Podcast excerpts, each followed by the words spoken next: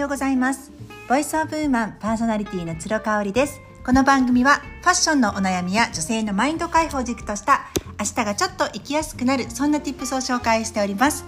今日も私が週6日配信しておりますメールマガジンつろごろくの機能配信文をさらに深く掘り下げてお届けします。音声にてお伝えしています。昨日はね、えーと、子育てネタというか子供との接し方ですね。うちの長男が11歳になりまして2月に11歳になったばっかりなんですよね。で私自身がね7月生まれでその早生まれの子供の気持ちっていうのがね自分の子供を持って初めて分かったっていうのがあるんですよ。実はね私小学校の時すっごい背が高くってあの健康有料児で表彰されたことがあるんですね。今はねそういう制度ないと思うんですけれども40年前はそういう制度がありまして、まあ、小学校1年生2年生それぞれなのかな選ばれるのかな標,、えーと、標準以上のね子供にが表彰されるっていうのがありまして私ね背が高かったんですよ高い方だったんですね。今はね161センチなので本当に本当に平均並みだと思うんですけれどもね、まあ、そういうこともありましたしあの、まあ、運動とかね勉強とかもそこまでねすごくできなくて悩んだっていうあの記憶がないんですよね。めちゃめちゃ優秀だったってわけじゃないんですけど本当に平均的な子供でした。なのでね体が小さくて悩んでいるとかちょっとやっぱりみんなより遅れをとっているっていうこのね気持ちがね全く分かってあげられなかったなっていうことがあるんですよね。なんかねそれをあの2月生まれ早生まれの長男を見ていて気づいたことでした。実は私の主人もね同じく2月生まれで彼はねすごく長男の気持ちを分かってあげられるって言ってましたね。小学高学年ぐらいまではとにかくコンプレックスがあったと。みんなよりも体が小さいしあのーそう何をするにもこう力が足りないみたいなねところがあったと。で子供の頃の半年違いとかって本当に大きいからあのー、しばらくはやっぱりそこそのコンプレックスから抜け出せなかったんだって話をしたんですよね。ああそんそうなのかと。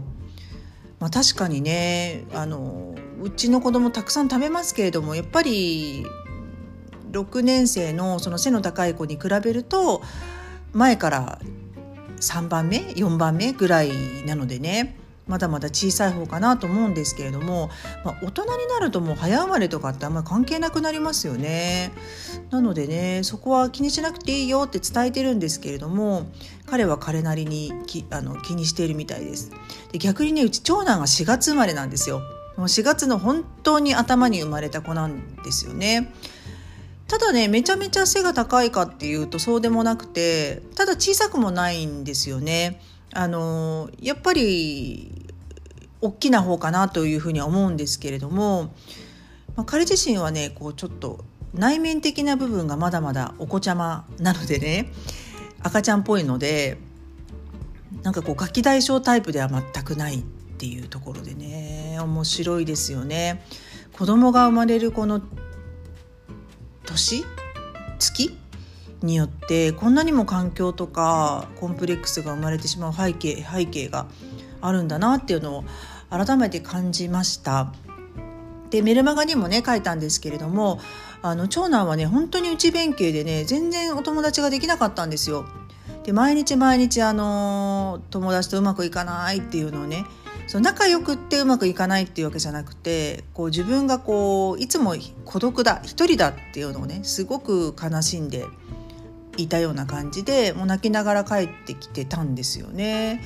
でまあ私はそれは全然問題ないなというふうに思っていたので。うんまあ、家で遊べばいいじゃんと思ってたし弟と遊べばいいじゃん家族で出かければいいじゃんって思ってたんですけれども、まあ、彼自身はずっと嫌だと思ってたんですよね。まあ、あの今の若い子がよく使う陽キャ陰キャっていう言葉をね息子から初めて聞きましたね。僕は陰キャだから陽キャの子たちの間には入れないんだみたいなことをねよく言ってましたね。ただねこの5年生の春休みにですね突如として自転車に乗りたいっていうふうに言い始めましてうちに自転車乗れなかったんですよ。あの実は次男も未だに乗れないんですけどね乗るって聞いたんですけど2人とも全くその気がなくってそのままになっちゃってたんですけどあのいいのかな大人になって練習するのかななんてちょっと心配には思っていたんですが突如としてねお友達と一緒に出かけたいからっていうことで乗り始めて本当に23回でうまくなりましたね。今ではねもう何十キロ離れたところまでお友達と1日かけて遊びに行っちゃうぐらい自転車乗り回しています。そこからね自信がついたのかな。なんかあの自転車に乗って遠くに行けるんだっていうところで自分の行動範囲が広がったことでね視界が開けたっていう感じなんですかね。なんかこううん視座が広くなった感じが彼を見てて思いますね。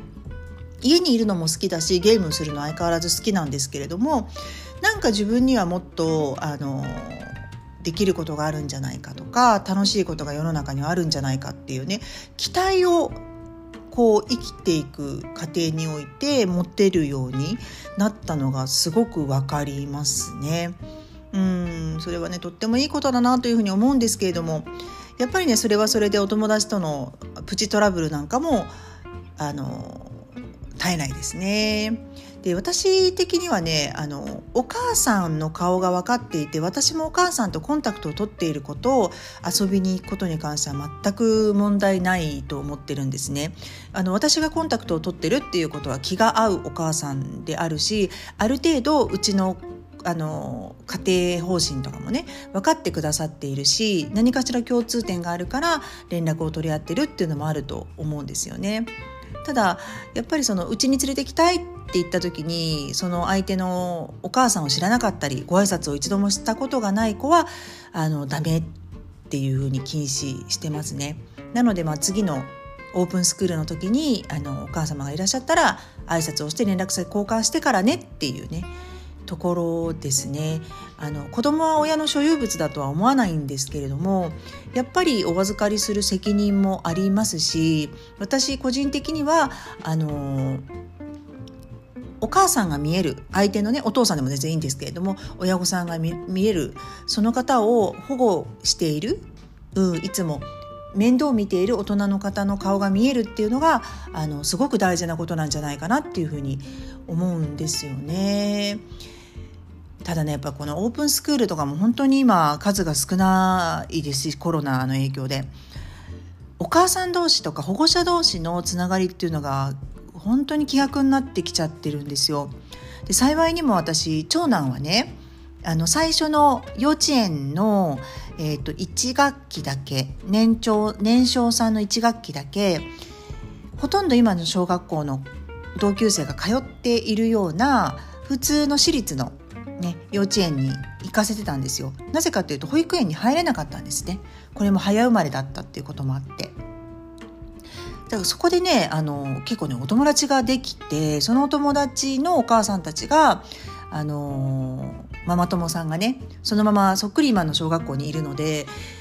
顔見知りの方が多いんですよ。うん、でその後保育園に行ってその保育園でもたくさんお友私はママ友さんができてねそのママ友さんが同じ小学校にお子さんを通わせてるっていうところであの息子のね学年長男の学年はすっごくねいるんですよね共通の友達が。ただね次男はね次男はもうずっと保育園に通ってたんですけどその保育園のお母さんとは仲いいけれどもそれ以上に広がらないので何々さんと仲良くなったって言われても全然お母さんの顔がわからないんですよね。これはねちょっとコロナで残念だったなって思うことの一つですね。まあ、本当にあのうちの子供たち今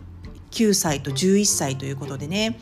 あの手は離してもいいけれども目は離すなっていう時期に入っているなっていうのをあの感じます。男の子なんでね。あの口数多かったり少なかったり結構ばらつきがあるんですけれどもその辺りはうん何かこう話したい時に常にこう聞いてあげられる姿勢みたいなものは自分の中で作っておいてあげたいなっていうふうに思っています。はい、今日も最後まで聞いていただいてありがとうございました。それではまた明日。